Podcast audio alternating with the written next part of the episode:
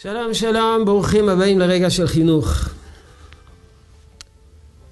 עסקנו אתמול בפירוש הפסוק במשלי את אשר יהב יוכיח. תוכחה תתקבל אר ורק כאשר מי שמקבל את התוכחה, מי ששומע את התוכחה, מרגיש נאהב. אז הוא מוכן לקבל את התוכחה. יש הרבה ילדים, נערים ונערות, שהתוכחה משדרת להם שנאה. הם אומרים, ההורים שלי שונאים אותי.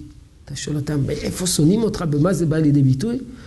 מספרים לך איזה סיפור, ובסופו של דבר הסיפור הוא שהם שמעו ביקורת נוקבת מן ההורים, וזה מתפרש על ידם כשנאה. אז זה לא אומר שאסור להשמיע ביקורת.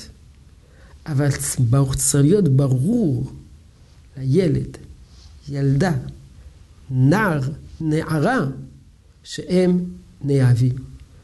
ופעמים רבות אני אומר להורים, תראה, כרגע, במצב הנוכחי, הפסק עם ביקורת, חדל ביקורת. תשקם את האהבה. תשקם יחס של קרבה נפשית. ואז תוכל לחזור על התוכחה. כרגע זה, אתה יורה תחמושת שלא לא עושה כלום. אתה יורה לריק. בלי אהבה התוכחה שלך לא תתקבל, חבל על הזמן. אתה, אתה מבזבז אין סוף תחמושת ללא שום תוצאה. אתה לא קולע לשום מקום. חדל ביקורת. שקם את האהבה החזר את האהבה, ורק אז תוכל לחזור לתוכחה ולביקורת. פירשנו, הזכרנו לפני ימים אחדים את הפירוש של חלק מן הראשונים, הוכיח, תוכיח את עמיתך ולא תישא עליו חטא, פירושו של דבר שאם לא תוכיח אותו, תישא עליו חטא. איזה חטא? אתה אחראי לכל חטאיו. אבל רמב"ם פירש בדרך אחרת. הוכח תוכיח את עמיתך ולא תישא עליו חטא.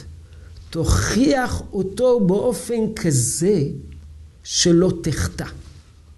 כי יש פעמים מי שמוכיח את חברו וחוטא בדרך שבו הוא מוכיח את חברו.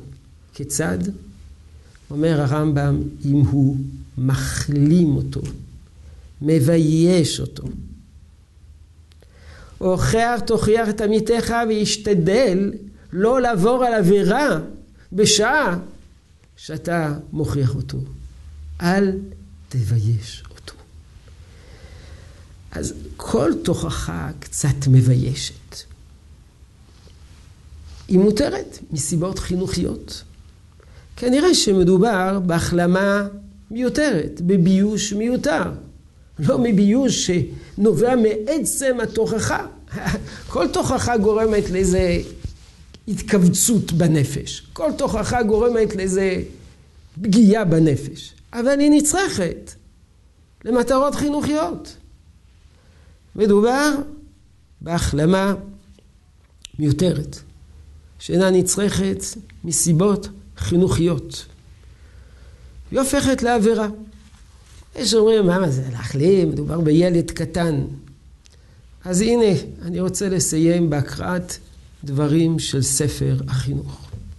לא תונו איש את עמיתו. לא תונו את איש את עמיתו, הכוונה אל תגרמו צר לחבריכם, לעמיתך. כותב ספר החינוך שההלכה הזאת מתייחסת גם לגברים וגם לנשים, ואפילו בקטנים ראוי להיזהר שלא להכאיבן בדברים, בדיבורים יותר מדי.